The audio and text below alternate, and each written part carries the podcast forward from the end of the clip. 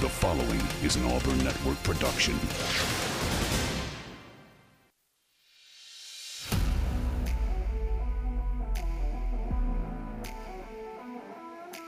You are on the line.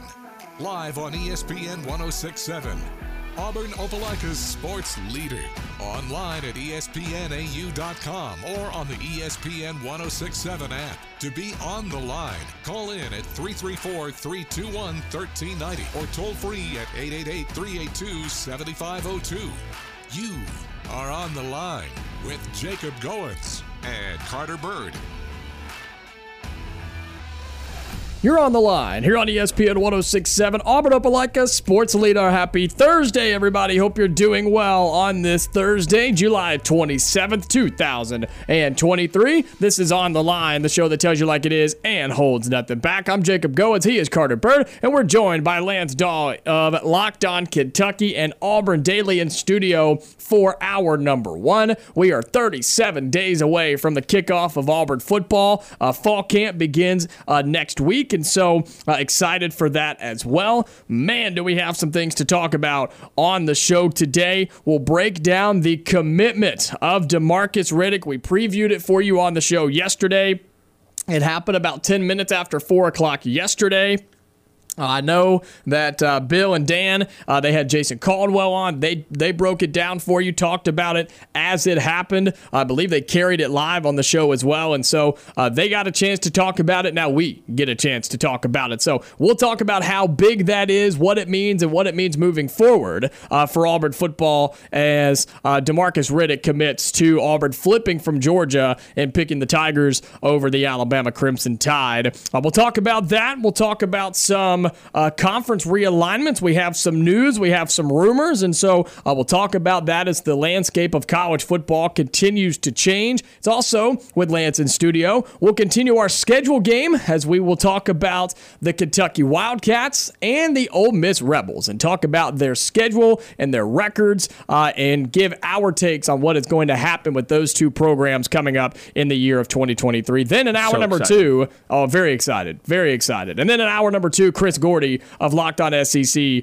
will join us. So that's what's on tap today. But gentlemen, happy Thursday. Lance, always good to have you in the studio, brother. Absolutely, dude. And man, it is a hot day in Auburn, Alabama. Miserable, man. And it feels like every day just is the same level of just scorching hot. Can somebody explain to me what's going on right now in terms of the traffic in Auburn, Alabama? It is ridiculous. Because Auburn's coming back? No, maybe not yet. I wouldn't think so. Auburn's just growing, man. I went to Publix and I saw a bunch of college kids going to the grocery store. Well, Camp War Eagle's over, right? Week. Or is that still going on? Camp War Eagle was going on a few weeks ago, and that drew a bunch of crowds with students and parents and stuff. But I just think Auburn's growing, man. I think Auburn is just getting so big, and there's so many people in this town now that the summers don't even feel like summer. Like, think about that. This is supposed to be the slow time around this city. I'm not here for it. Well, it's the slow time, and that's why they choose this exact moment to do every bit of construction possible. You know what's great? Super, super dangerous on Shug Jordan, by where I live. The turn in and out of my neighborhood's not the safest area. No, it's it is the smallest turn-in lane I've ever seen in my life. But now, to make it that much more dangerous, they put a giant, it's got two big, one of those big diamond road construction signs. Mm-hmm.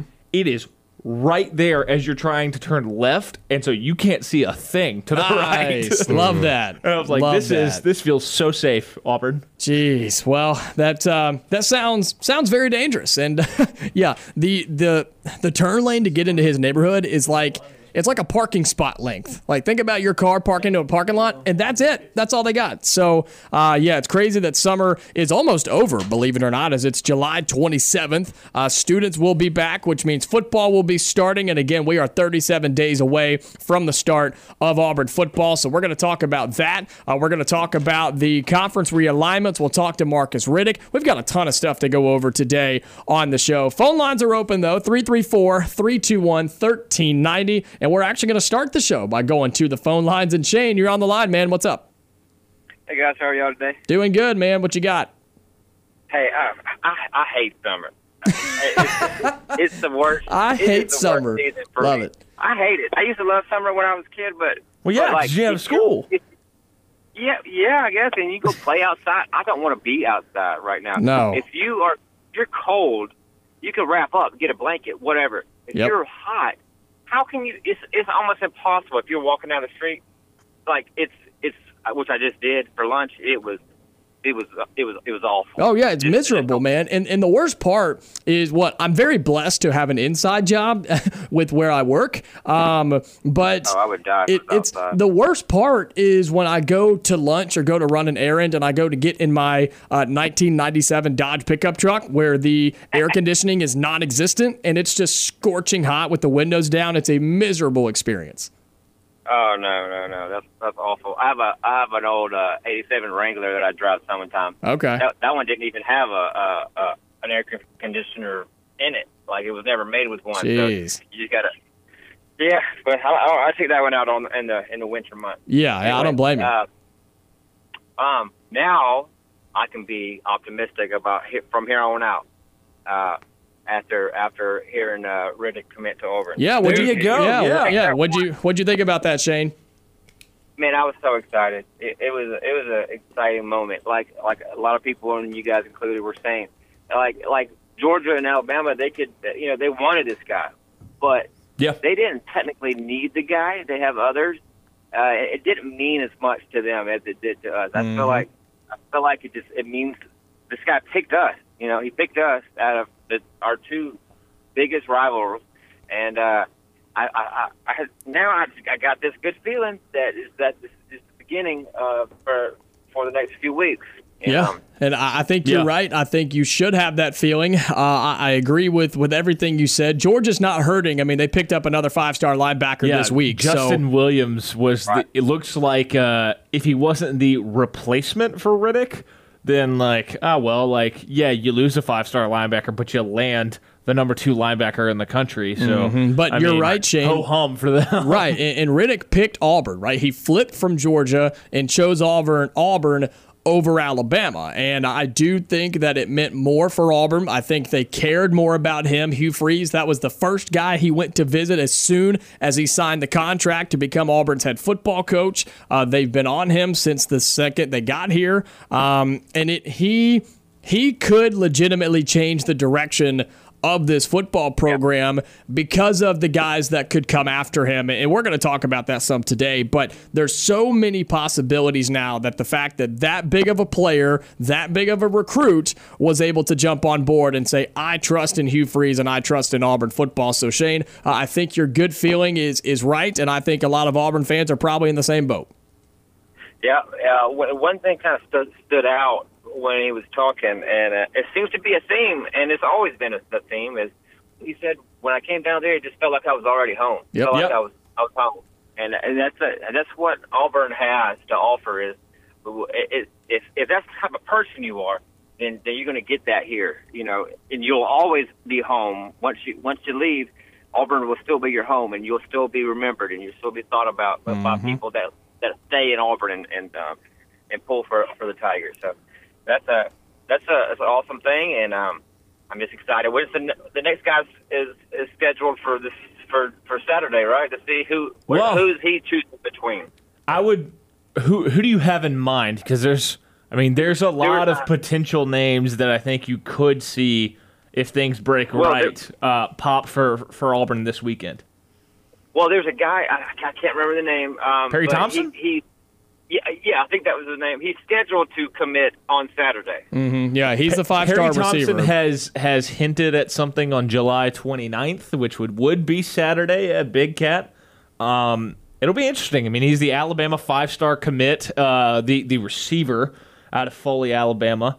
And it feels like Auburn has all the momentum in the world, and I think landing DeMarcus Riddick certainly doesn't hurt because I think that they're friends. My thing about that is, why is he making this big announcement if he's already committed to one team? He's coming to Big Cat Weekend, and he's going to make an announcement either that day or the day after or something like that. Why is he going to come if he's not? Just hold on to that, Shane. It's kind of the same thing with DeMarcus Riddick. I mean, he was committed to Georgia but was announcing on his mother's birthday, you knew something was going to happen one way or the other.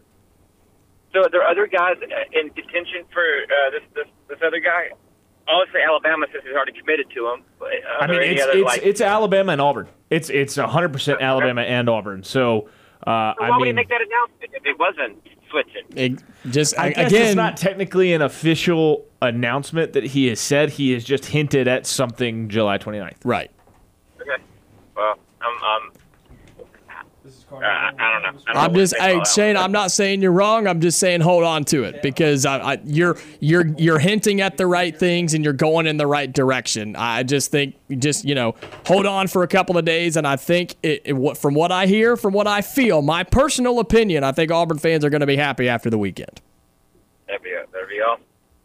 All right, guys. I am going to be listening in the next couple hours to you guys. So War Eagle. Yep, appreciate the call, Shane. We appreciate you calling in, 334-321-1390, and we will get to who do we have over there? JR. We'll get to JR, who is on the line. Hey, no doubt that was a big pickup yesterday, but I think he was referring to next Saturday as KJ Bolden.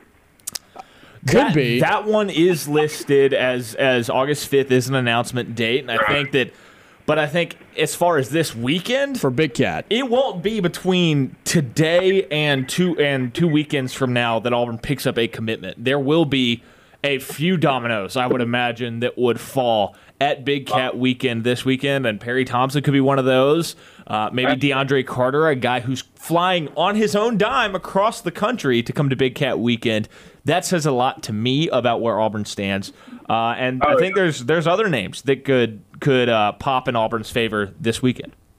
That's right. But I think he was talking about the next big one scheduled, and I believe it was KJ. Gotcha. So, could be. Yeah, very well could be. Appreciate it. Yeah, appreciate the call, man. Thank you. 334-321-1390. Boys, this was huge. I mean, this was one of the biggest gets for Auburn in a long, long time when it comes to, A, the player that you're getting. I think a lot of this is being overshadowed of what could be to come because DeMarcus Riddick committed. But, guys, let's not overlook the player that Auburn just picked up. A five-star linebacker, one of the best defensive players in the country, is coming to play for Auburn. Yeah, I mean, go ahead. He's one of the best linebackers in the country, and I've seen some quotes. There's some people that believe he is the best linebacker in the country. He's a stud, and he's a heck of an athlete, and he's going to come in, and he's going to play a lot as a freshman.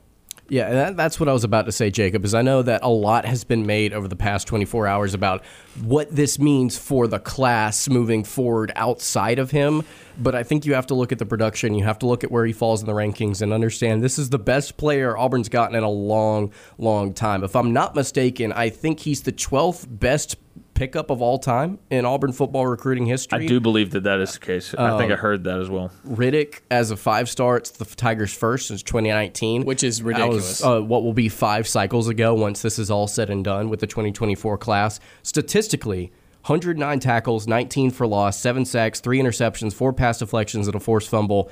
The rising senior stat pads as well. So I'm very impressed statistically with what he is, very impressed where he is overall in the rankings. Top 40 player for the Tigers as well, according to 24/7 Sports, if I'm not mistaken. According to 247, he's the 13th. Oh, he's the 13th. So just behind Trey Williams. So the composite, what does the composite say? So I just can see the all-time commitments at the bottom of the 247. Oh, I get what you're. I'm sorry, I'm asking the wrong question. I mean, for Riddick, where does he stand in this 2024 class? Like in terms. So of the it's interesting because he only on three has him as a 5. Depends on where you look. I think he's a 4-star on every site, but he's so highly rated on all of them. That he's a composite 5-star? I mean, he's the 33rd player on 3, the 46th player on 247, the 41st player on ESPN, and the 30th player on Rivals. This guy's a 5-star. Let's just be honest. He's a composite 5-star, though. He's a 4-star on all 4 sites and a 5-star overall. He's a 5-star football player. I mean, let's just call it like it is. But it's funny to see it's like this doesn't make any sense at all. I 100% agree. He is a 4-star on every site, but a 5-star overall. And go ahead, Lance. So on 3, 5-star. And the composite, he's 26th overall on 247. So he's 20, and the two composites out there, because on three weighs theirs differently. He's 26th in the 247, 31 in the on three. He's a he is a composite 5-star on both. On both, that's what I was about to say. So on three, the composite 24/7 composite 5-star, but on three 24/7 ESPN and Rivals, they all have him rated as a 4-star. Just individually, which is just weird. Yeah, it doesn't make any sense. But it feels like to me, I've noticed this with some players. On three by far has the widest range of ranking kids. There'll be kids in the top 20 on the other three sites, and on three's got them like 213, and it's like what's the disconnect? Or vice versa. Yeah, exactly. It's wild. Well, with DeMarcus Riddick, you're getting a 5-star linebacker. Again, he is a 5-star player in my mind by the rankings. He's a 5-star. And before we get to break, Carter, off the air yesterday after he committed, I was telling you that I'm ready for Auburn football on the defensive side. Look, the linebacker position is my all-time favorite on the defense. It's my favorite position to watch. It's my favorite position to break down. I think the linebacker is one of the most versatile positions on the defense. And I was telling you after DeMarcus Riddick committed yesterday, not that Auburn hasn't had good linebackers in the recent years, but I'm ready for Auburn to get back to having just the flat-out thumpers in linebackers. I'm ready for Auburn to have those dudes when they step on the football field, you can see them, you can hear them, and you can feel them. And I'm ready for Auburn to get to that Alabama level once again, and to even to the Georgia level, and where Auburn used to be with linebackers, where you have the true NFL difference makers at the linebacker spot for Auburn. And I think DeMarcus Riddick can become that, and I think Auburn can continue to get guys like him and bring that room back to where it needs to 100%. Be. 100%. I think that this is the start. Right now you've got DeMarcus Riddick, DJ Barber committed as linebackers. Joseph Phillips can play linebacker. I think he's going to be an edge for Auburn right now. Mm-hmm. Guy like Bradley Shaw, guy like Wyatt Simmons, that's a daggum good group. If you land one of those two right now, if you're going to ask me, I'm probably going to lean to the in-state kid rather than the Arkansas kid. So Bradley Shaw from Hoover High School, I mean, he could round out your linebacker class. And even if you keep Joseph Phillips as an edge, Riddick, Barber, Shaw can all be blue-chip players by the end of this cycle. Because Shaw's a 4-star right now, Riddick's a 5-star, and DJ Barber's a very high 3-star. I think he has that ability to maybe nudge his way up into 4-star category. That's about as strong of a linebacker class as Auburn's landed in a long time. Can I mention something really quick about Riddick? Yeah. He's played basketball for 2 years. Last year, in 20 minutes of action, he averaged 8 points a game and almost 4 blocks a game. And then he's an athlete. He can jump. And then for varsity football last year, he had 78 rushing yards on a 4.9 average. He had 20 receiving yards. He had 169 punt return yards, 72 kick return yards. So he did a little bit of everything. Could you imagine putting a player like DeMarcus Riddick back in kick return and just say, here I come, and just let him run full speed with the football? Yeah. I'd get out of the way, man. Now, do we trust Max Preps and their statistics here? I mean, I will for the fun of it right now, but I mean... Well, on his 247 page, they've got him as last year in basketball averaging 8.2 points and 8.2 rebounds per game, which out of my... potential 3-year starting middle linebacker, I will take that. Mm-hmm. Mm-hmm. Yeah, absolutely. Well, we'll take a break. We'll come back, talk some more about the commitment of DeMarcus Riddick, the 5-star linebacker yesterday, what it means for Auburn, and what you could see coming up this weekend for Big Cat Weekend here on the Plains. Give us a call. How do you feel about it? 334-321-1390. The Thursday edition of On the Line rolls on when we come back. You are on the line on ESPN 106.7. Call in at 334-321-1390 or toll free at 888-382-7502. All right, back inside the studio here at ESPN 106.7 for the Thursday edition of On the Line. We're joined in studio by Lance Dawe of Locked On Kentucky and writer for Auburn Daily. So we do have some Auburn football news that broke literally minutes before the show that we should probably hit. Go for it. Caden Bridges, no longer on the football team. So, you know what that does now?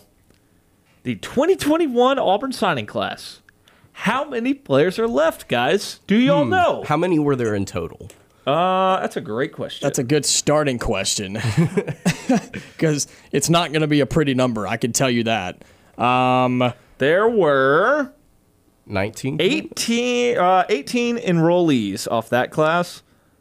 And 9 transfers. And yes. Ooh. And 9 transfers. This is not counting the transfers because there are some that I'm seeing on here. Well, there's one. There's one of the transfers is still on the roster. How is this a top 20 class? Because Zach Etheridge did dadgum work to save this thing. Or, well, no, this would have been the last Gus Malzahn class, wouldn't it? Or the last full Gus Malzahn class. Oh, yeah. So how many are left? Okay, let's see. Lee Hunter's at UCF. Dylan Brooks is still here? Right? No, he is not. Oh, he's not. Dylan Brooks is not. Did he leave in the spring? He did. He left after the spring. Where did he go? I don't know. He is Kansas. Currently. Oh, my gosh. Yes, that's right. Okay, Demetrius Davis, Alabama State. Amari Harvey, Florida. Georgia Tech. Okay, it was an ACC school. Dawson. Colorado. Cincinnati. Oh, Colorado. Okay, so... yeah, baby. Lance is really brushed up on these transfers. Who was the other Auburn receiver that went to Cincy? Well... Tavares Dawson committed to Cincy, yep. Then flipped to Colorado. Oh, that's yep. right. Okay, yep. So within a couple of days, right? It yes. wasn't very long. Colby Smith, Troy, Hal Presley's gone. Baylor, yeah, and Tobechi Akoli. I don't know. He's nowhere. He's in the portal. Marquis Robinson. He went in between. He went to Florida, right? Robinson went to Florida. He is. I don't know. He's not. He really listed? He's not listed anywhere, but he's not on Auburn's roster. I swear he went to Florida. Jarquez Hunter is still here, so there's one. Ian Matthews is at Missouri, right? I don't know where he is, but yes, he is at Missouri. Okay. Roe Torrance, yeah, he left. He left. Landon King, I don't remember where he went. He went to Utah, baby, that's where right. they make tight ends like they just... It's a conveyor belt of just stud tight ends. Garner Langlow is still here, right? Yes. So that's 2. Joko Willis is gone. Yes. Kamal Haddon went to USC. Did he ever make it to camp? No, he's at Tennessee. Oh, he went to Tennessee. Oh, that's right. Oh, it's another one of those cases where he freaking dipped out. Right? Yes. Yeah. Dadgummit, making me look like a fool on air because you commit to a school and then go to another in the middle of the process. Armani Diamond, I just assume he's gone. UAB. Wow. And then Caden Bridges is now gone. Jawan never made it to campus. Gaston never made it to campus. Do we count when you look at all of the transfers, the only one still on the team is the only 2 are Marcus Harris and Donovan Kaufman. Oh, man. So outside of transfers... Out of all of the 2020 signing class, 18 signees. Auburn has... Well, really, 19 signees if you count, because Jawan Gaston did sign a letter of intent. Auburn has 2 remaining yes. from that class. Yes. Good Lord. And that's not because you lost them to the pros. That is because they're gone. Holy smokes. That is... I mean, all you need to know. None of these kids can be to the pros, basically. Leota was the only person. Did Leota get drafted late, or did he pick up a free agent? He went UDFA. He went UDFA, and yep, that is it.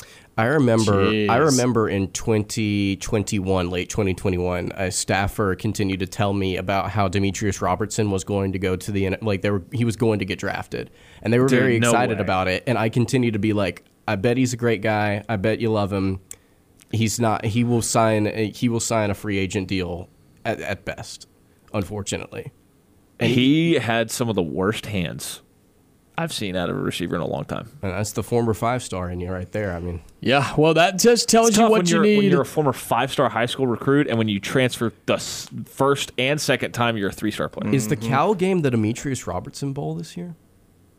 God, is the New Mexico State game the Hugh Freeze Bowl because he lost to him last year. I say book Hugh it. Freeze revenge game. We have 2 Hugh Freeze Bowls on tap this year. Love it. One is a Hugh Freeze Bowl, the other is a revenge game. I guess both are. They're both games, revenge games. Being honest. Really? Yeah. Well, yeah. Again, that just tells you where that class was and where Auburn's trying to get past that. And I think that when you look at recruiting now compared to what it was. Again, we haven't seen these guys on the field. We haven't even seen this team on the field. But recruiting is at an all-time different level compared to what was happening over the last few years here at Auburn with Hugh Freeze. So I think Auburn fans can finally see that with DeMarcus Riddick flipping yesterday from Georgia, picking Auburn over Alabama, and we believe this to be the first big domino to fall before Auburn can move on and see what they get later on over the weekend with Big Cat. So give us a call, 334-321-1390. Lance Dawe joins us in studio. We'll have schedule game when we come back, talking Kentucky and Ole Miss. You don't want to miss it here on ESPN 106.7.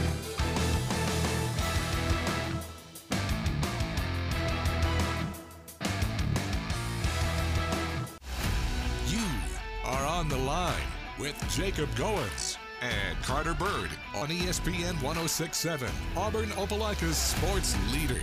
We're 30 minutes into hour number one here on the Thursday edition of On the Line, the show that tells you like it is and holds nothing back. I'm Jacob Goins. He is Carter Byrd. We're joined by Lance Dawe of Locked On Kentucky and Auburn Daily in studio. I cut Carter off guard. I changed a little bit of our music today in our show format, changed things up a little bit, and so hopefully you enjoyed the change. But we will talk schedule game as Lance in studio. We took a break last week.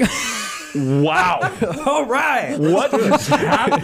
I'm fired up. What in the world? I was not expecting or ready for that. I don't think anybody has ever screamed on my show all or in the studio. You texted me earlier about this saying Ole Miss and Kentucky, and all I had to do was read the words Ole Miss, and I threw my phone across the room in excitement. Oh, my gosh. Well, we are talking schedule game, and if you've missed us talk about this over the last few weeks, we are going through the SEC and predicting the records for all SEC football teams in 2023. We've worked our way through. We've done Missouri, South Carolina, Vanderbilt, Texas A&M, Mississippi State, Florida, and today is Kentucky and Ole Miss. We know how Carter feels about Ole Miss. We know how I feel about Ole Miss. We know how Carter feels about Kentucky. We do also know how Carter feels about Kentucky, yeah. And we'll see how crazy it gets today. So we'll start with Kentucky, and then we'll do Ole Miss. So we got to kind of work quickly here, fellas, but we'll break down some of the matchups, talk about what we expect these teams to be in 2023, given their position battles, given their head coaches, the schedule itself, and so should be a lot of fun. We'll start with Kentucky. All right, we'll start with Kentucky. And Lance, of course, you can give us your expertise analysis since you are the host of the Locked On Kentucky podcast. Kentucky seems like they have a pretty easy start to their schedule. They start with Ball State, EKU, and Akron, all three games at home to start the season. Any reason that Kentucky should have any threat in those first three games? Typically, to begin the season, Kentucky football, instead of playing an actual opponent, will decide to play a MAC school. You can pick any of them. They'll have decided to have played them over the past decade or so. And the game will always end up being like a 10-point, 14-point victory where it's just like, okay, you won, but they almost lose to EKU one year. I believe they did, and I got them again this year. Well, now here we are with three games on the schedule to begin the year, where you'd like to think, yeah, Kentucky should handle all three of these teams, but they'll end up beating Ball State like 31-20, 31-23, and it's just like, why was this game close? You want to know what's not exciting is your week one matchup against Ball State at noon. Yeah. That's terrible. Let me tell you something. The 2017 season, a 27-16 win over FCS EKU. I think EKU had the ball with a chance to take the lead in the fourth quarter. Well, Kentucky starts off with Ball State, EKU, and Akron. Can we safely say they're starting 3-0? You're 26. How are you giving up 42 points to New Mexico State? Listen, they're not a real team. Well, Kentucky wasn't either. To be fair, I would say all three of these are wins. Watch out for Ball State, and watch out for Joe Moorhead and Akron. All right, so we can all say they start 3-0, and then they hit the road for the first time on September 23rd, and they go to Nashville to take on Vanderbilt. Interesting game. No, reminder. Don't talk this into being a thing. It's not a thing. Kentucky's that much better than they are. Didn't we all pick Kentucky when we were doing Vanderbilt's schedule? Yes. I did, but let's all remember now, Vanderbilt won this game in Lexington last year. Now, I did say last time we were on the show, the main reason for that was because of the conditions and Kentucky being injured at every position, and on top of that, their offensive line. Everybody has to come up with excuses when you lose to Vanderbilt. Yeah, they do. Hey, Auburn, what's Auburn's all-time record? Do we need? I'm pretty sure they're 500 with a tie. By the way, better than Texas.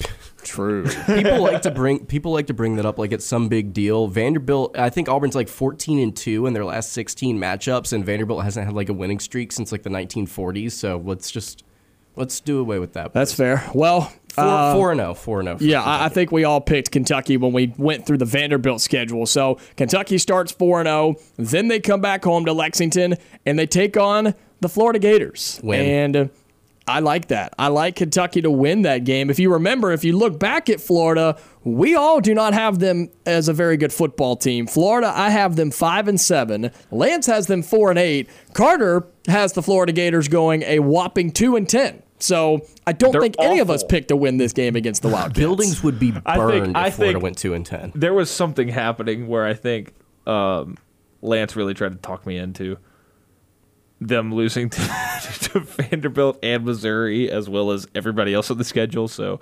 they're only wins blaming it on me. Yes, well, because we got to Vanderbilt, and you're like, do it. We can't leave the segment until you do it. Their only wins on my picks for them were McNeese and Charlotte. That's for Florida. Which, yeah. By the way, Charlotte's about to be the worst team in the country this year. Is Chris Reynolds still there? I'm about to finish. No, they have Biff Poggi, the former off-the-field assistant, like player development guy at Michigan. Biff Poggi is the head coach at Charlotte. My boy, Biff. I meant their QB Chris Reynolds, who has been there for 5 million years. I don't know, but he is still here. He's a redshirt senior. They are going to be so bad, and I have the idea of calling it the Unholy War and have Hawaii play Charlotte for title of worst team in college football at the end of the season. But look, Kentucky is going to beat Vanderbilt, and then they're going to roll over Florida at home. I have Kentucky winning that game too. Yeah, let's hope and pray that the Graham Mertz Masterclass game does not end up being September 30th, because he will get one. He will have one game where he plays really, really well. Yeah, it's going to be against Charlotte. Well, I don't know about Charlotte. Maybe an SEC team, but we will expect a blowout in this one for the Wildcats. I have Kentucky winning that one as well. That puts them at what, 5-0? Yeah, 5-0. This is how we get to where I say that they're going to go, and then they hit the road to Athens, and they are going to lose. I think they will compete. I think Devin Leary is going to keep them in this football game. I think Kentucky's defense will quietly keep them in this game, but I do give Georgia the win, being at home and just being the better football team. Lance, in your mind, where does the Kentucky receivers group stack up in the SEC? Because it's pretty good. For Kentucky standards, it's incredible. Top four. Exactly. Exactly. Top four. I think you've got potentially, and the things I continue to hear are more and more glowing. The reviews are glowing for Devin Leary. Mm-hmm. The offensive line is retooled. You've got a good running back.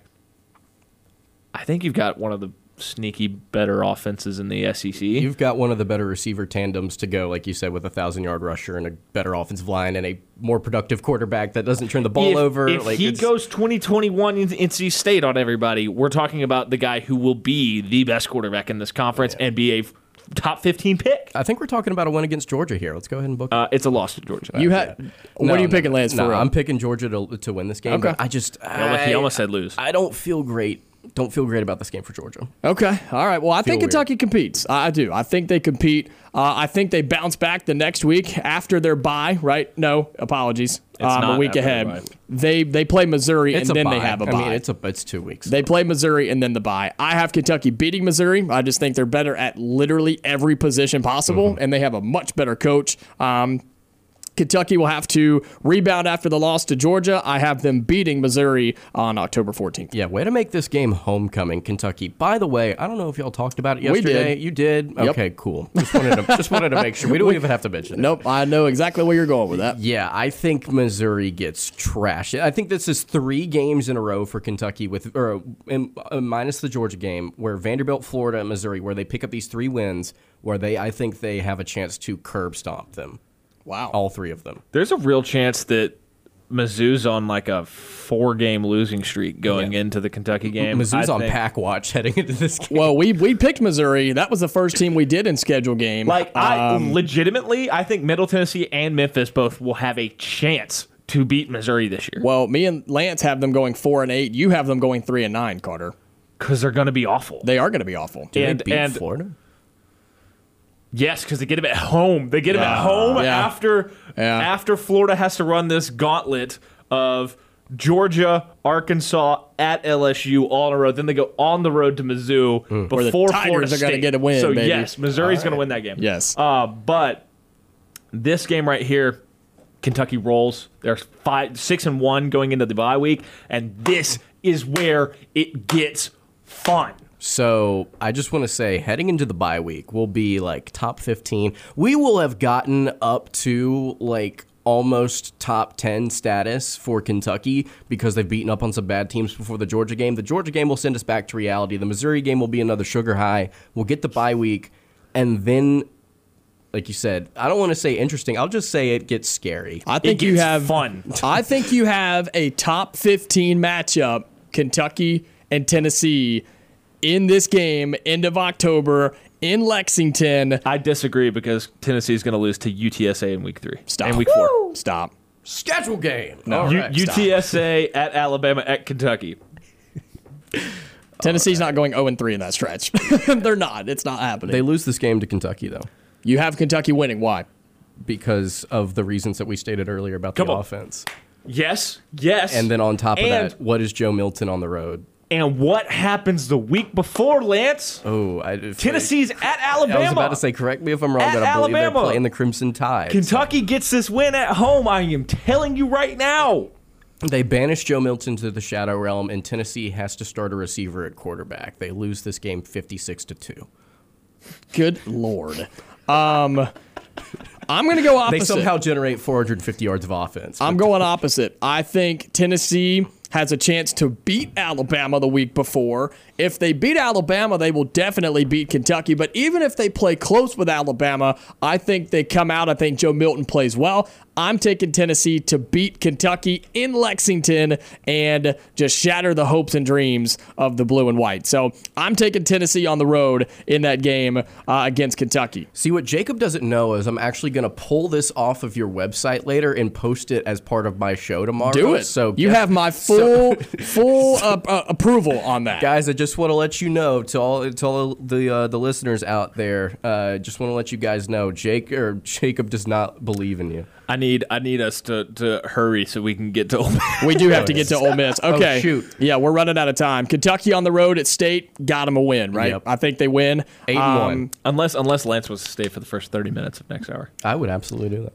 Okay, let's stretch this thing out then. Let's go. Okay, That's fine. We can do that. That's totally fine.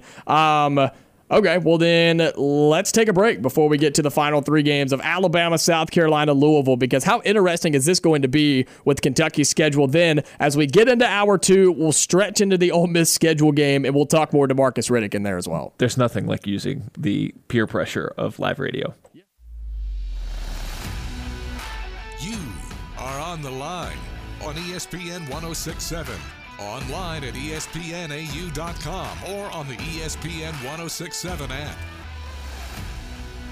Wrapping up hour number 1 as we continue schedule game with Lance Dawe, Locked on Kentucky and Auburn Daily. Carter convinced him to stay in the first few minutes, maybe the first segment or so of the second hour to wrap up schedule game because we're talking Kentucky right now, and then we'll do Ole Miss as we get into hour 2. I'm so ready for Ole Miss. Definitely want to talk some more DeMarcus Riddick as well. Definitely want to talk some more about that because then we have Chris Gordy of Locked on SEC joining us in the second hour as well. So lots to cover over the next few minutes. We're talking about Kentucky, though, picking them for 2023. We just talked about how you guys both have Kentucky beating Tennessee at home. I have the Vols coming to Lexington and winning that game after possibly beating Alabama on the road as well. We all have Kentucky winning at Mississippi State, and so where does that put us now? Because that would put me 8-1. You're 7-2. Right? I have Kentucky at 7-2. You both have Kentucky at 8-1 when Alabama comes to town. And you know what? It's 9-1. 1-1. Did we talk about the state game? We brushed it off. Said it was, yeah, we brushed it off. Yeah, I think it would be, and I think when you look at state is coming off just these schedule components that help out this Kentucky team. Back-to-back road games at Arkansas and at Auburn, where I think state takes a couple losses there. Curious to see how they get up off the mat against Kentucky. I think Kentucky gets that win. All of Kentucky's tough games outside of Georgia are at home. Like, Kentucky's schedule is extremely favorable. Two of their three toughest games they get in Lexington. Yep. And I am really, really torn on this Alabama game. Very torn. November 11th, Crimson Tide comes to Tuscaloosa. Who wins? Do you want me to go first? And you can go first. And you to think about it? All right. You jump first. I'll watch how you fall. Let's do it. Oh, my gosh. Oh, why? What? Sell me on it. We're very skeptical of this Alabama team. Yeah, we are. We've all mentioned it. They're gettable. They have Texas. Technically, right now, Ole Miss is listed as a ranked game. At A&M, Tennessee, but another schedule feature in Kentucky's favor here, Lance. What happens the week before Alabama comes to Lexington? Oh. Alabama LSU. Oh. Look at that. Wow. So not only is Alabama going to lose to LSU, but they're going to be beat up coming on the road to Lexington. Oh, my gosh. That's Kentucky's going to get it done. Bama's going to have a 3-game losing streak. Oh, my gosh. That's crazy. Tennessee, LSU, Kentucky. I love it. That's wild. Yeah, I'll pick Kentucky. Fine. I'll pick the Kentucky Wildcats to beat the Alabama Crimson Tide in the year of our Lord 2023. I love it. I'm going to take the safe route, and I'm going to take, just to be different, I will take different from you guys, not different from most of the country. Different from you guys.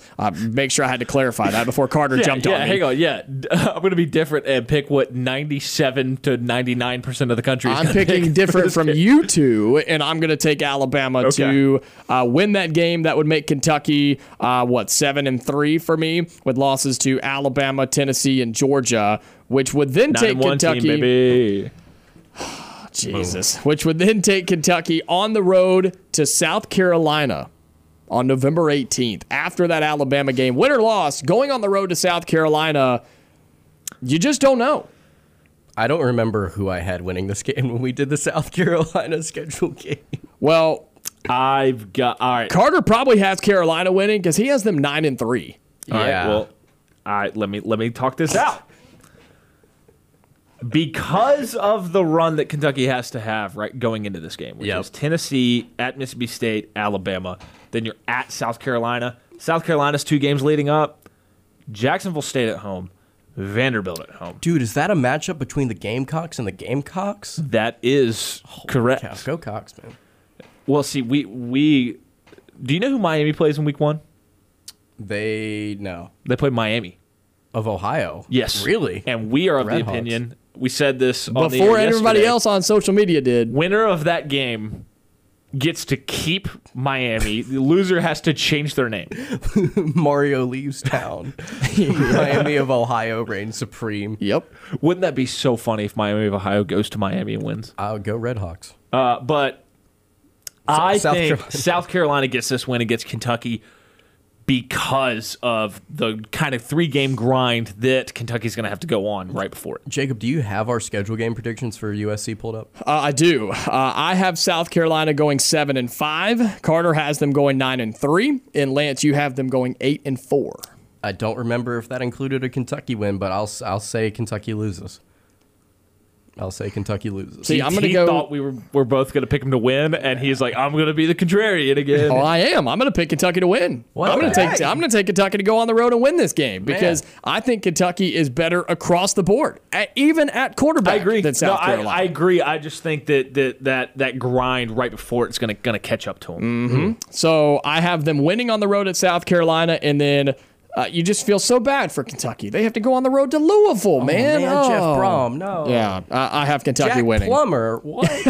Kentucky will easily handle Louisville on the road to wrap up their schedule. So that would put me having Kentucky, let's see, 1, 2, 3, 4, 5, 5-1, 6-1, 6-2, 7-2, 7-3. 8-3, 9-3. I have Kentucky going 9-3 this season. I think this Louisville game will actually be way more competitive competitive. I agree, but Kentucky's they're my dudes here. Let's go. So you have them 10-2, huh? 10-2 Kentucky. Without looking, 11-1 is there's a scenario. There's a path to 11-1. There's a path to 11-1. I'm saying 10-2, but can you tell me the two schools that Jack Plummer, Louisville quarterback, played at before he got to the Cardinals? Purdue and yeah, I knew Purdue. I don't know the other one.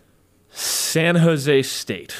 How about California? Dadgummit, I knew it was that west. Same color scheme. Yeah, California quarterback last year, managed to bring that offense up from 0 points to 24.5 against Power 5 competition. Good job, Cal. Jack Plummer's watch out, Auburn. He's not a bad quarterback. Well, Jack Plummer's not there, so they don't have to watch out for him. They now have this TCU transfer that just does nothing but run. Apparently, he's the greatest athlete of all time. Lamar Jackson on the road in Berkeley, week 2, book it. But yeah, I think Louisville loses this game to Kentucky despite it being on the road, and I think Brom fielding a much more competitive Louisville team than we see in the past. Oh, I think so, too. Shout out, by the way, Louisville for lucking into discovering Lamar Jackson against Auburn in, 2016? Yeah. Because they went through every quarterback on the roster and then threw him out there, and they're like, oh, my God, this dude is lightning. Jeremy Johnson has beaten 2 Heisman-winning quarterbacks. Well, I have Kentucky going 9-3. I never thought about that fact. And you boys have them going 10-2, so we'll see if the Cats can get it done. We'll talk about Ole Miss as hour number 2 is on the way.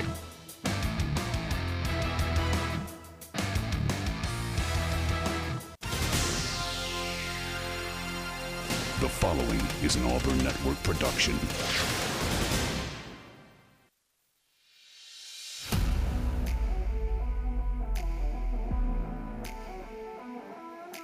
You are on the line, live on ESPN 106.7, Auburn Opelika's sports leader. Online at ESPNAU.com or on the ESPN 106.7 app. To be on the line, call in at 334-321-1390 or toll free at 888-382-7502. You are on the line with Jacob Goins and Carter Byrd. You're on the line here on ESPN 106.7, Auburn Opelika, sports leader. Happy Thursday, everybody. Hope you're doing well as we get underway in hour number 2 here on ESPN 106.7. If you missed any of the first hour, be sure to catch up with the podcast later on today, tonight, tomorrow, whenever you'd like. You know where to find it, ESPNAU.com, or just search On the Line wherever you get your podcasts. We talked about DeMarcus Riddick as he committed to Auburn football yesterday, right as we went off the air. So we talked a lot about that in hour number 1. We'll talk a little bit about it here in hour number 2 as well.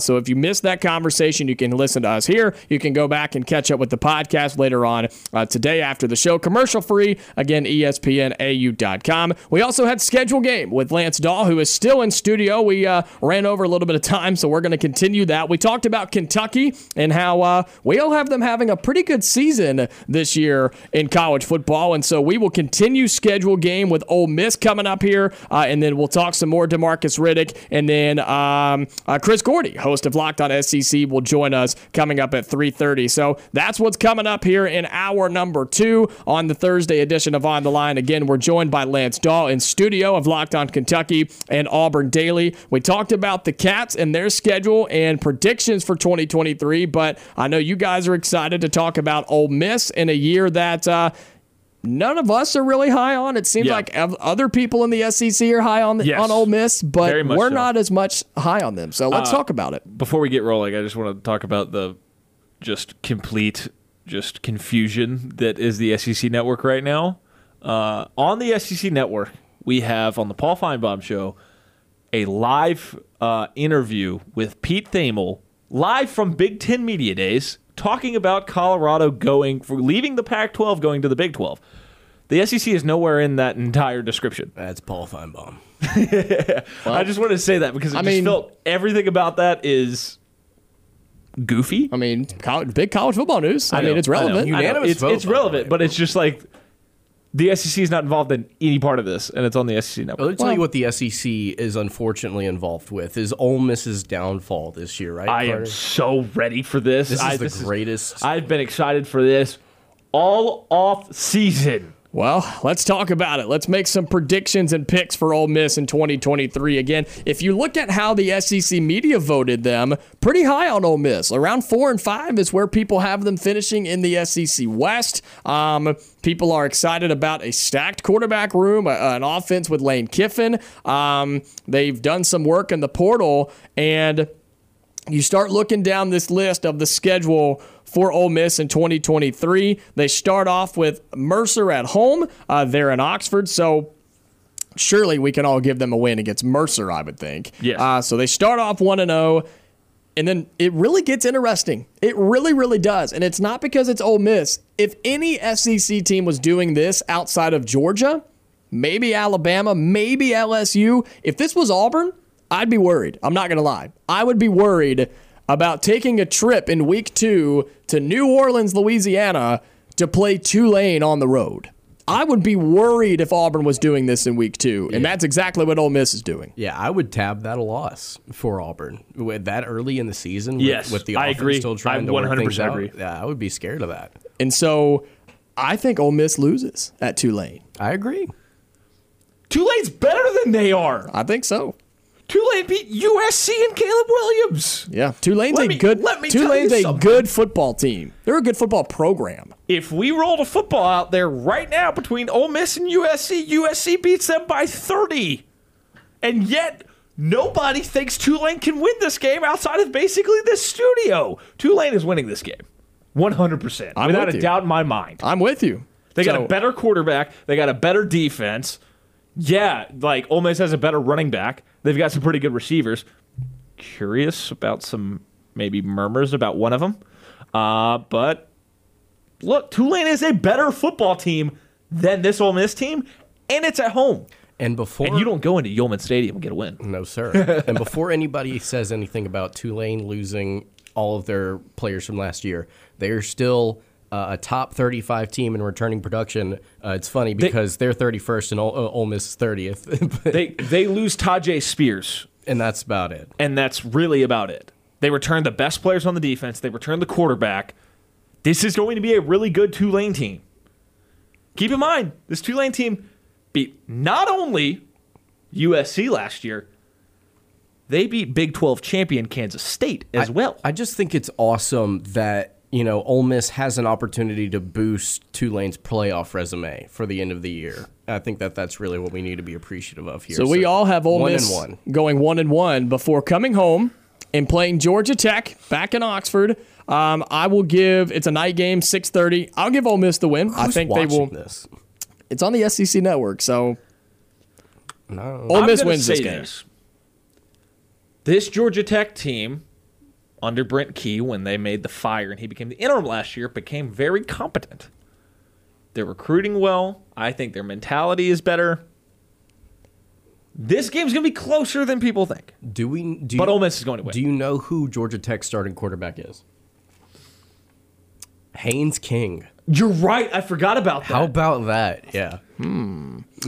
Interesting game. I still don't think they're ready to go on the road to what is an SEC school in a night game, week 3. I'm taking Ole Miss. They will be 2-1. Lance, how do you have Ole Miss playing in that game? I will say that they win. I don't feel good about this. I don't feel good about it.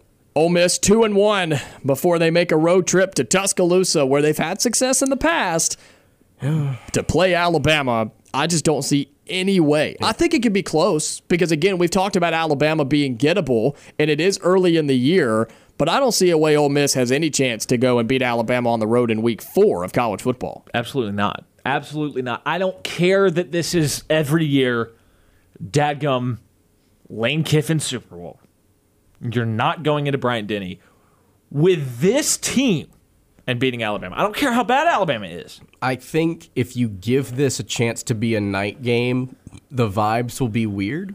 If you make this a 3:30 on CBS game, they will get demolished. I don't know what it is about Ole Miss on the road at night. I feel like they play, I think, actually the 2 times they beat Bama wasn't it a night. Well, no, the 2 times they play competitive. The 1 time they beat them. Anyway, point being, I actually think that if you're going to have a shot against Alabama, you would prefer it to be earlier in the season if they're still trying to figure some things out at quarterback, as opposed to it being later in them having an answer, or at least somewhat of an answer, I'll still pick Ole Miss to lose this game pretty handily. And this is where it starts to get really testy and dicey for Ole Miss, because this schedule is not any fun for them. Well, and let's talk about that briefly, because last year, do we all know where Ole Miss's schedule ranked nationally and in the SEC? Oh, it was terrible. You and I have talked about it. Mm-hmm. It was the 36th hardest schedule in college football. That puts you last in the SEC. You want to know why? Because the first 7 weeks were as follows. Troy at home. Pretty good team, but still a G5 team. Central Arkansas, at Georgia Tech, Tulsa. Three really bad teams in a row, and you still barely beat Tulsa. Kentucky at home in a game where Kentucky gave Ole Miss the win. That's just led. There's no other way around it. At Vanderbilt. Then a Brian Harsin-Auburn team at home. Then, so you're 7-0. People talked you into thinking this might be a playoff team. Then you run into LSU, an LSU team that at the time we didn't think was elite, and they drag you up and down the field to a 45-20 loss. Then, yes, you scrape by the worst A&M team since they've joined the SEC, 31-28, barely on the road. In a weird game. Then you know what you do after your bye week? Lose to Alabama, get destroyed at Arkansas, lose to Mississippi State at home, and get destroyed by Texas Tech in your bowl game. This was a 6-6, 7-5 team last year, masquerading as a playoff contender for the first 7 weeks because the schedule was the easiest in the SEC. Now, when you look at it this year, where does this Ole Miss schedule rank right now, according to ESPN's FPI? I believe it's number one. Number one in the country. Yep. Number one in the SEC and the country. And it starts with that game at Alabama, which they lose. And then they come home, and it starts to get really, really tough with LSU, who we think is the best team in the SEC. They're better than last year. Or SEC West, I should say. This Ole Miss team by 25. I think LSU has their way, even being in Oxford. I think LSU has their way. I think LSU beats them by 30. Yeah, I think LSU will have their way against Ole Miss. I really do. End of September. So where do we have them currently? So that would be 2 wins, 2-3. 2-3. Have them at 2-3 before they let Arkansas come to town. This may be one of the best games in the SEC. I think it's going to be good because, again, I think KJ Jefferson takes that step back. I don't think Arkansas is as good as people think they're going to be. This is a true coin flip for me. It's the battle of mid. It's exactly what you want. I think this will be a fun game.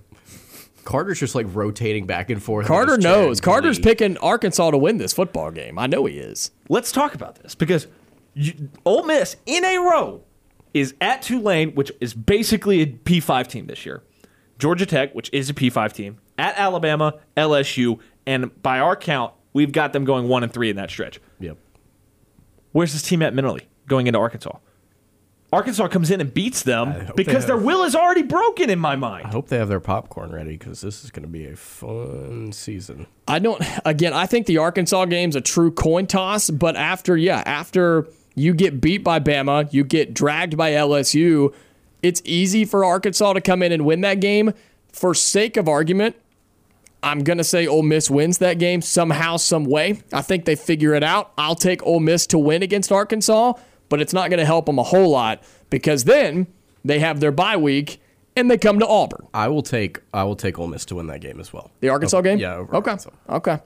They take their bye week. They come to the Plains. This is a very pivotal time in the schedule for Auburn. We haven't done theirs yet, obviously, but late October, where Auburn could really start to figure some things out after a tough 3-game stretch, this could be the game they get back on track. I think Auburn wins this one easily. Ole Miss is not coming to Jordan-Hare winning this year. There's no way. I think Auburn gets after Ole Miss for 60 minutes. If Auburn had a semi-competent coaching staff last year, I think you win in Oxford. I do, because you were there in the fourth quarter until your defensive line is crawling on the ground, gasping for air because you played 5 defensive linemen for the entire game, and that's why you got run on for 448 yards, which is the most you've given up, I believe, in 80 years or something like that. You know what I just realized about Ole Miss and their defense and their schedule this year? I want to walk things back. Their defense is going to be bad. The defense was what Lane Kiffin was concerned with at SEC Media Days. I want you guys to tell me what these teams, all the way including the Auburn game, what they do better, running or throwing the football. Tulane. Running. Georgia Tech. Running. Definitely Alabama. Running. This year's going to be running for sure. Running. Arkansas. Running. Auburn. Run. They're they are going to be demolished in the first half of this schedule. Yeah. And that's bad. And again, I think Auburn wins easily. Lance, did you pick this game? Yeah, Auburn wins this game. That's the point I wanted to make is Auburn, I think, is going to be very dependent at times on the ground game this year, and I think it will show in this win. Let's get through the rest of the schedule in the next few minutes. This is the game. If you remember, when we went through Vanderbilt's schedule, I have Vanderbilt picking up 6 wins somehow, some way to get to a bowl game, and this was one of them. This is one of them. Vanderbilt going on the road. We talked about Auburn being the spoiler for homecoming for Vanderbilt. How about the Commodores being the spoiler on homecoming for Ole Miss? Give me Vanderbilt, and I'm not picking it to be funny. I truly think Vanderbilt can win this football game. I think their mindset will be better because, Carter, you talked about a beat-down Ole Miss team because they're going to be beat down by this point late October. I mean, in my mind right now, going into this game, Ole Miss has lost 5 of 6.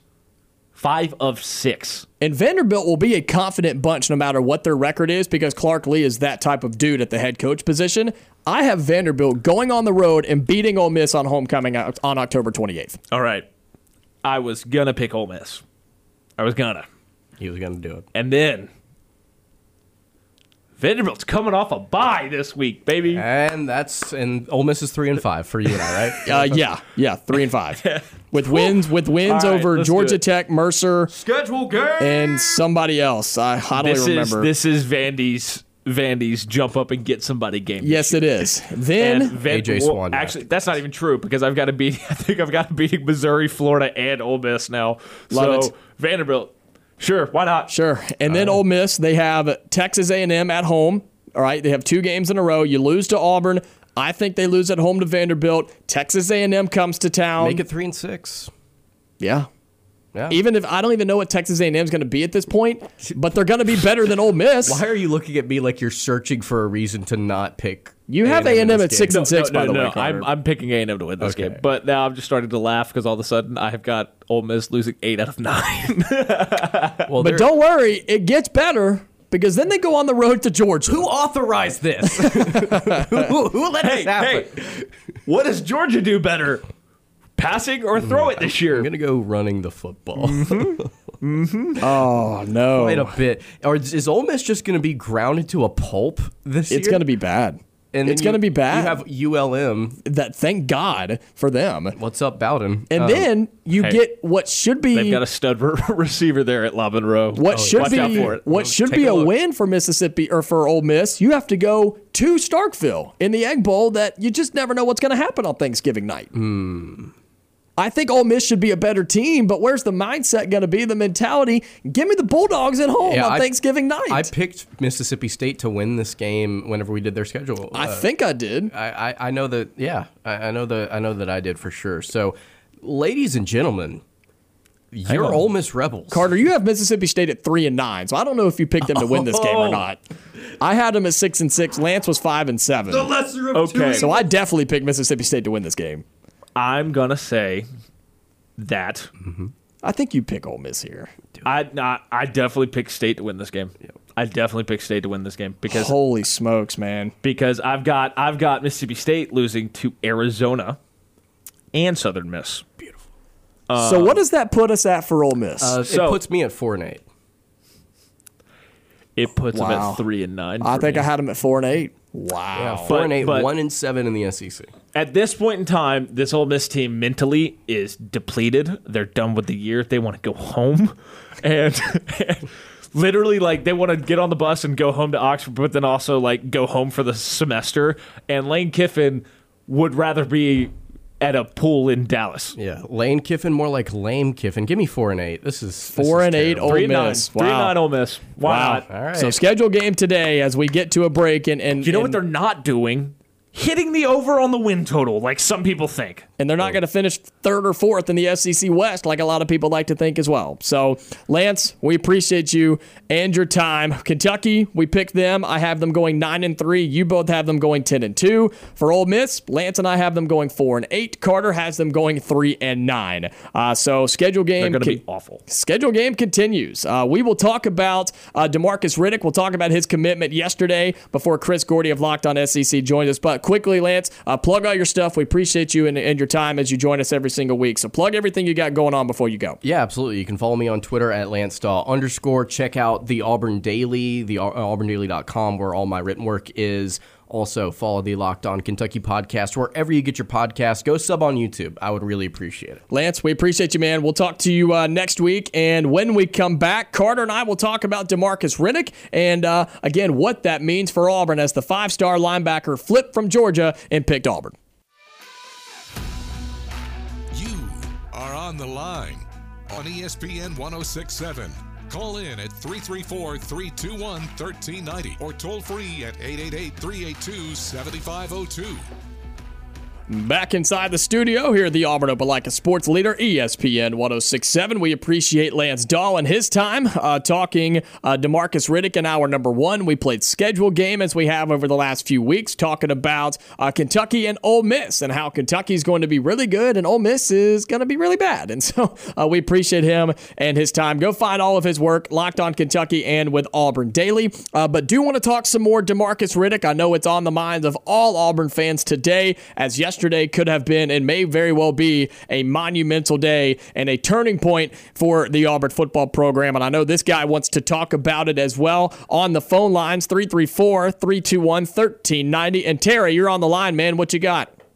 Yeah, what's so comical right here? People say, well, we really didn't want him anyway. Yeah, that's right. Alabama didn't want him. And, if he doesn't want to compete with the best of the best, then that's why he came to Auburn, right? Yeah, it's ridiculous. It's just mind-boggling to me. That's how they go. But okay, whatever. If you want to have fun playing football, you go to Auburn. You don't go to Alabama. You come to Auburn to have fun, right? Yeah. It's ridiculous. Yeah, you don't go to Auburn to win. Yeah, it baffles me how that happens. And it happens at all college fan bases, but it seems like up there a lot more than not, where they miss out on their big name target, who Alabama wanted desperately, but at the end of the day, they didn't really want him. Yeah, I just think what you're seeing right now is kind of what you're seeing when Nick Saban got to Tuscaloosa. New Tuberville was kind of there at the end, and he was getting out of Dodge. Hugh Freeze is coming in at a good time because I don't think Nick Saban's 3 or 4 years away from retirement. Yeah, no, I agree. And he comes in, takes over, and then gets some recruits, starts swaying some recruits. And if you guys have already commented on this, I apologize. But what's the situation with the receiver that's out of Foley? Perry Thompson? Yes, have you guys made a prediction on that? He is scheduled to be at Big Cat, and he is scheduled to make some sort of announcement. He has something planned for July 29th, which would be Saturday. The prediction /crystal ball/rumor on the street is that Auburn feels really, really, really good about him and his commitment this Saturday if he does decide to flip and come to Auburn. So I think Auburn feels good about it. I think a lot of Auburn fans feel good about it. Terry, I'll give you my opinion. I feel good about it. So I think there's a good chance that Auburn can make a swing there too. So let's be honest, guys. Is a guy going to commit to Alabama over the Big Cat weekend? Well, I mean, he's already committed to Alabama. So, why would I don't – I think Auburn has all the momentum in the world to flip him, and it's going to be it's going to be interesting. If you see Perry Thompson, if you see somebody like our buddy Christian Clemente or somebody post a picture of him Saturday morning at Big Cat, I think you should feel pretty good about what his decision is later that day. He's going to be at Big Cat. I'm not even worried about it. I know that there was some of the Alabama sites were trying to say that he may actually be at Alabama's barbecue. I think that there's a next to zero chance of that happening. You remember Corey Grant and Trey Matthews, I believe, both left and went to Alabama and Georgia. Both ended up at Auburn. Mm-hmm. So that's the point I try to make. They both, felt the pressure to leave, and they came back. Yeah, so, and look, I think for Perry Thompson, I think Saturday, I don't see a world where you come to Big Cat and you don't choose Auburn. True. Good point. And he, the quarterback position is being more solidified, and the receiver is going to wonder who his quarterback is going to be. Mm-hmm. It's simple as that. Yep, no doubt. So I don't know if you guys have commented on that, but it just continues to show, with the commitment of Riddick yesterday and the future might hold, just continues to show the hole in which Hugh Freeze inherited from that bozo we had before. Yep, it was a hole, no doubt about it, Terry.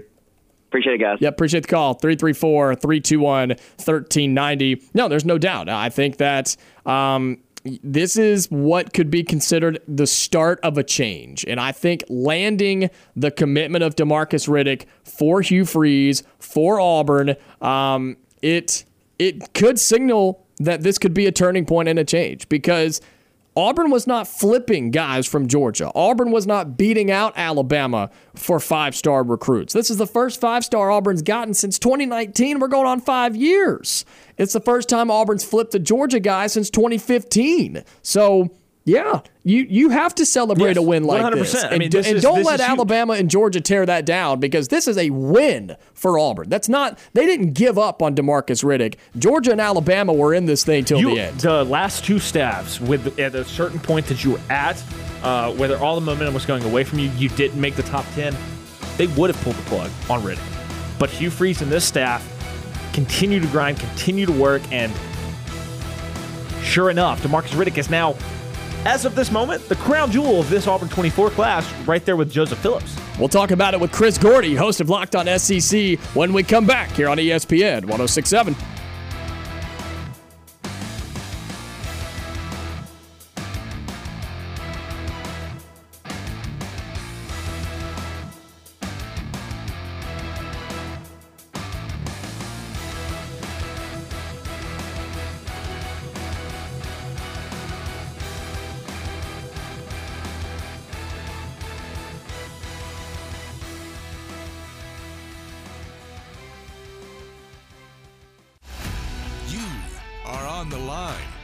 Jacob Goins and Carter Byrd on ESPN 106.7, Auburn Opelika's sports leader. We've got 30 more minutes here on the Thursday edition of On the Line, the show that tells you like it is and holds nothing back. He is Carter Byrd. I'm Jacob Goins, and we are joined by Chris Gordy, host of Locked On SEC. He joins us every Thursday at 3:30 here on the program. Chris, I hope you're doing well. It was great to have you on the show last week in Nashville. Good to hang out with you as well. And I know you're getting ready, as we're about 39 days from the start of college football.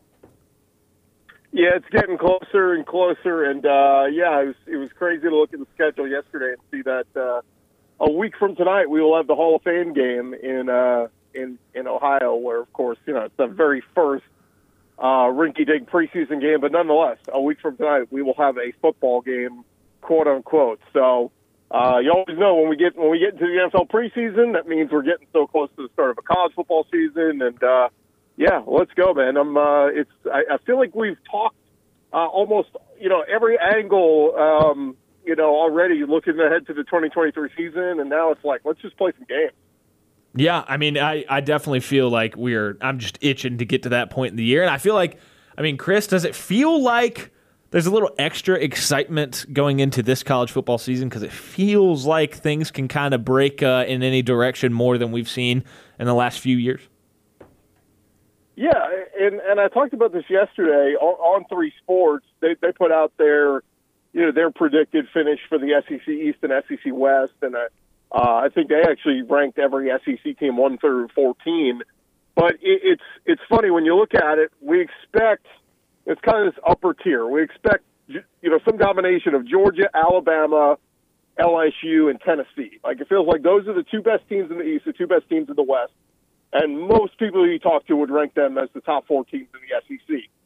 But then there's this hodgepodge from 5 all the way down to about 10 or 11 of teams that, you know, from Ole Miss to Arkansas to Kentucky, South Carolina, even Auburn, I throw in that mix, that I can be convinced that they're going to go 8-4. I could be convinced that they're going to go 6-6. I mean, it really is this, like, it's just this group of teams that, again, like, I don't know what they are. Like, you know, it's Texas A&M. If everything clicks, yeah, they could be an 8-9 win team. But I could also tell you that they're going to go 6-6, and they're still going to have some offensive line woes and things like that. So I really do think this whole thing is wide open there. And, you know, you're really talking about the difference between, you know, are we going to be going to a you know, Capital One Bowl or you know, a New Year, you know, contention for a New Year's Six Bowl? Are we talking a Liberty Bowl appearance? I mean, that's the difference you're talking about in the type of season you can have. And I think you just throw all those teams in a bowl and you just pick out of a hat. Well, Chris, it also seems like, and I'm sure you could attest to this with us being at Media Days last week, it seems like almost all of the teams in the SEC are confident in themselves that they're going to have a good year. I mean, even down to the teams like Vanderbilt and Missouri, they feel like they're all going to have good years. It doesn't seem like any team is like, yeah, we're going to play in 2023, but it's not going to be a great year. I think every team has the confidence that they're going to be good.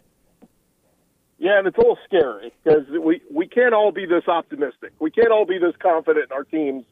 And, you know, not everybody can win 8 and 9 games. This is mathematically not possible. So I don't remember if I brought that up in your show or not, but that was the big thing that stood out to me from SEC Media Days last week is that everybody is confident in their teams. I remember a few years ago when LSU, you know, was going into that final year with Coach Yo, I remember that, you know, a lot of the LSU folks I talked to were kind of, hey, you know, look, we think they got a good team, but O's on the hot seat. If he doesn't turn this thing around, he could be fired and this season could go south. I mean, that's what LSU fans were saying.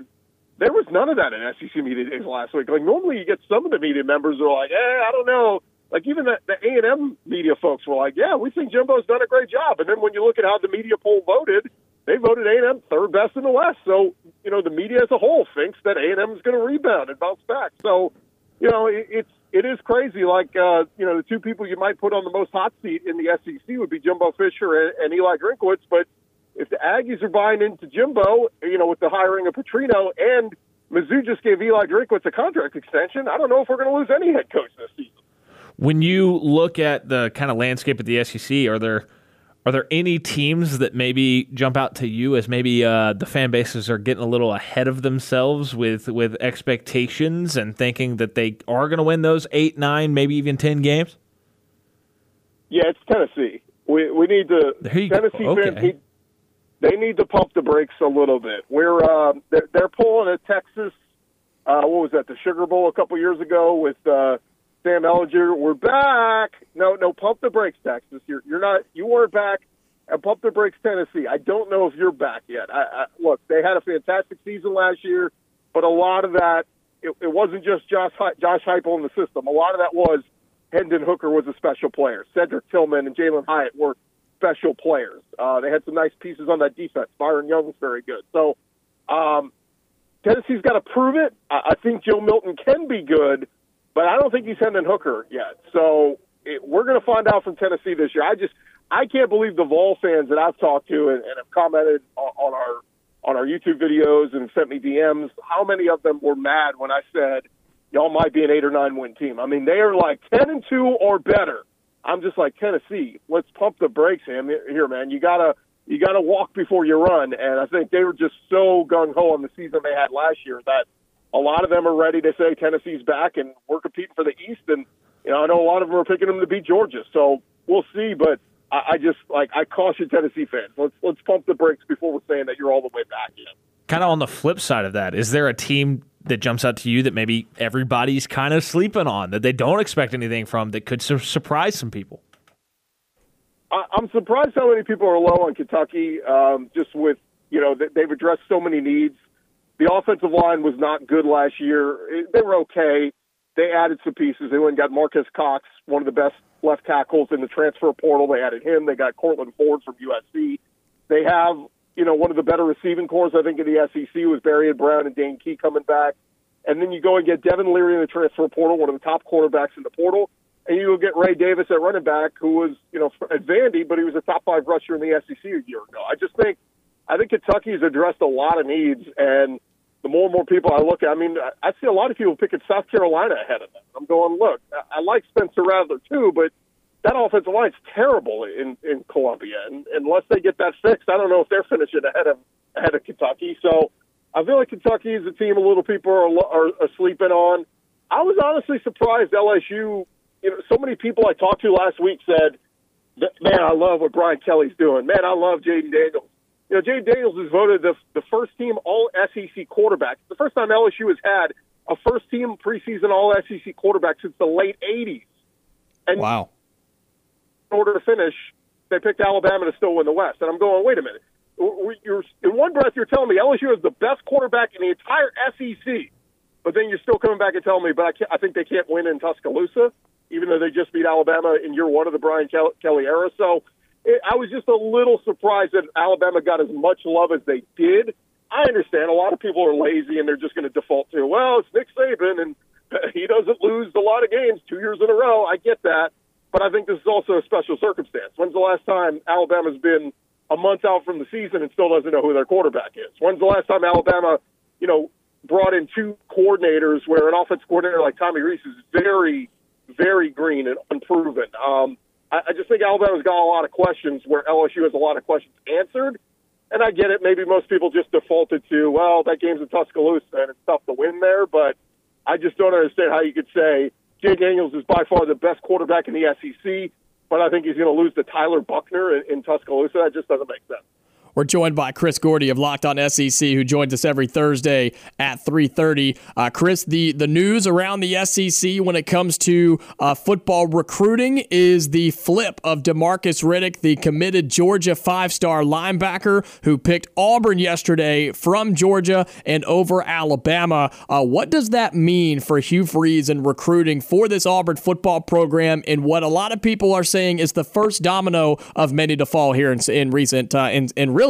in the next couple of weeks? Yeah, well, it was huge. I mean, to get a caliber player like that, that's a building block, a kid you can build around on that defense for years to come.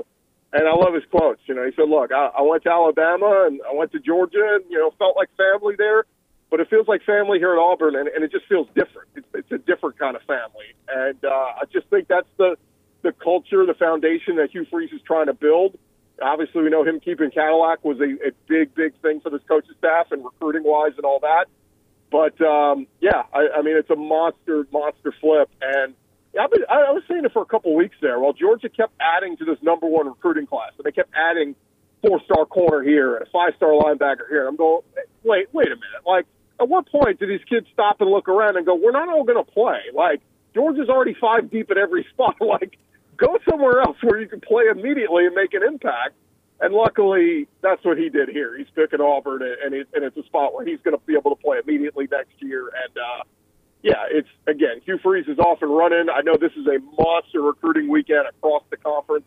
Everybody's having some kind of pool party or backyard barbecue.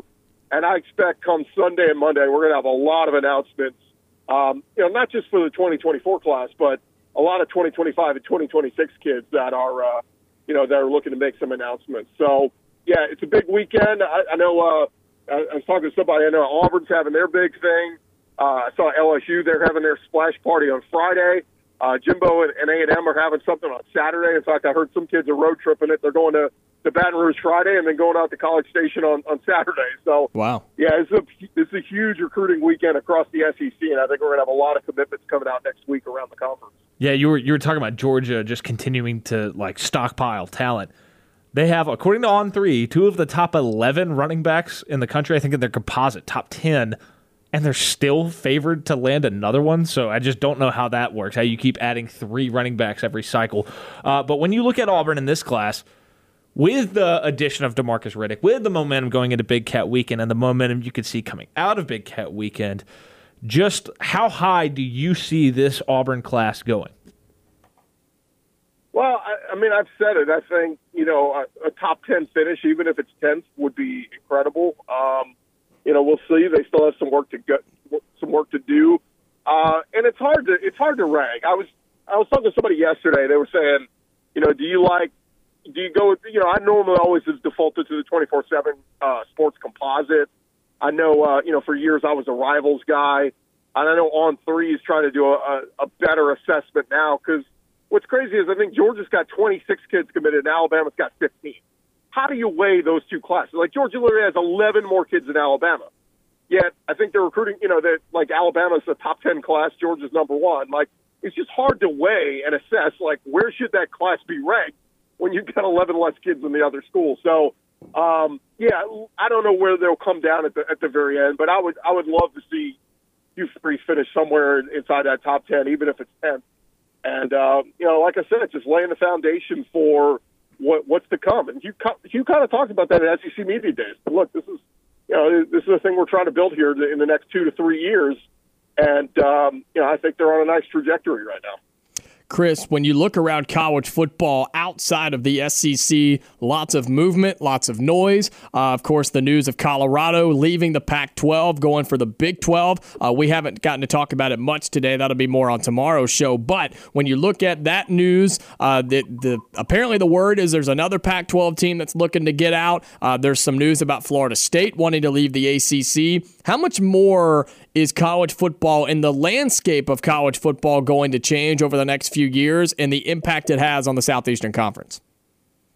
Oh, it's going to change. I just don't know how much the SEC will be involved because I talking with Greg Sankey on my show earlier this week, like it just sounds like they're pretty solidified. Like they think with Texas and Oklahoma coming in that 16 is enough. And I've said this before, but you go any higher, you're not a conference anymore. Like you can't call yourself a conference if you have 18 schools and not everybody plays everybody. Like even with 16, not everybody's going to play everybody every year, but at least you're going to try to have that rotation. I think we'll eventually get to non-conference games and you'll play everybody every other year and, go to their house at least once every 4 years. I think that's a pretty good mathematical thing. If we start adding Clemson, Florida State, North Carolina, and all, it'd be great. Those are great brands to have, but I just don't know if it makes much sense to, to have a conference when, let's say Alabama, Alabama plays in the SEC,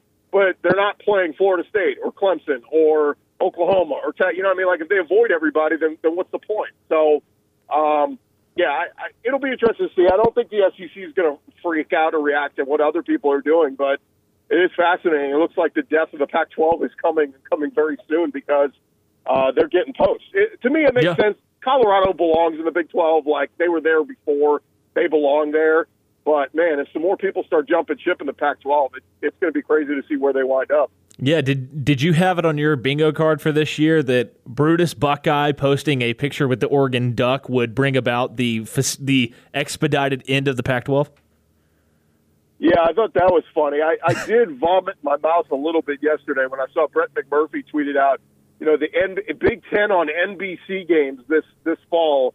Go look at some of those games. Like, I was like, oh, my God. Like, this is what NBC paid all this money for. It was like Purdue versus Iowa. I was like, good God. Give me Vandy, South Carolina before I watch Iowa, Purdue. Like, it's just nothing against the Big Ten, but they're just a conference with Ohio State and Michigan. Maybe Penn State, give them a lot of credit, but like I'm not getting hyped up on a Saturday night to watch Purdue, Wisconsin. That just doesn't do it for me. So, congrats to NBC spending all that money, but like them announcing it's the Big Ten on Saturday night. Yeah, I'll be watching the SEC matchups. Thanks. Yeah, Illinois, Purdue doesn't get you going, or Iowa, Wisconsin. How about Minnesota, Iowa? I mean, come on, hey, a doubleheader on that day, Chris.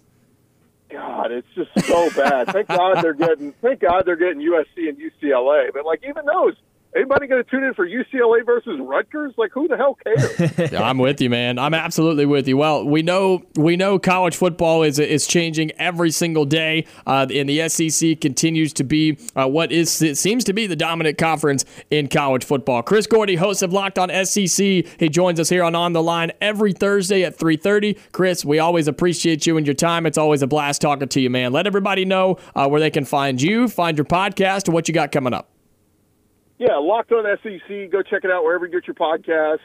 We'll be doing some giveaways here in a couple weeks, so make sure you're subscribed on our YouTube channel. Some good interviews up there today with Jordan Rogers and Dari Noka from the SEC Network. We caught up with them last week at SEC Media Day, so go check them out, Locked On SEC on YouTube. Chris, we're getting closer and closer, man. We are 39 days away. It'll be here before we know it. Oh, yeah, man. Can't wait. All right, Chris. We'll talk to you next week. Appreciate you. That is Chris Gordy, host of Locked On SEC, a weekly guest here on the program every Thursday at 3:30. We'll come back and wrap up hour number two in the show, when we come back. You are on the Line on ESPN 106.7, online at ESPNAU.com or on the ESPN 106.7 app.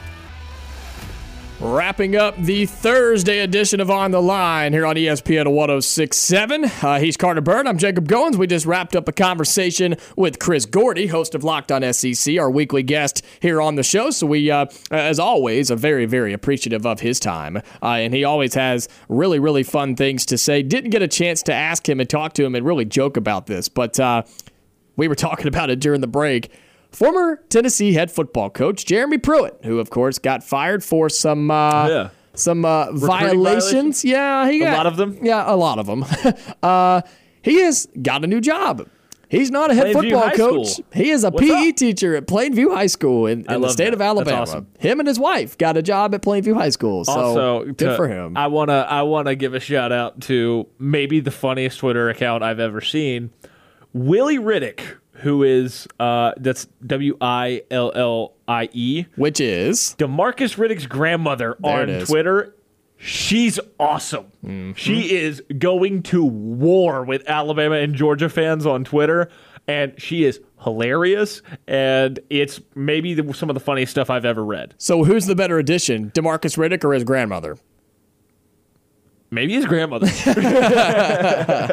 Well, look, there's no doubt that she has come to his defense. There's been a lot of